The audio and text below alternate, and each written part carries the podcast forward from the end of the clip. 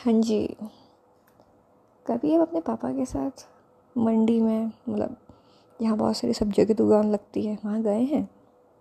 मैं तो जाती रहती हूँ, हफ़्ते में एक बार। आज भी गई थी। और सब्ज़ियाँ अच्छी मिल जाती है, अच्छी रेट पे। अगर आप गए हो तो आपको पता है, आपके पापा की वहाँ पे कौन सी ऐसी फेवरेट सब्ज़ी है, जहाँ आपके पापा सबसे पहले अटैक करते हैं। ये ले ले, ये अच्छे हैं। भाई मेरे पापा के तो बैंगन है। जाते से इनको बैंगन चाहिए होते हैं। लंबे वाले, गोल वाले, बढ़ते वाले। भरवा, कटवा,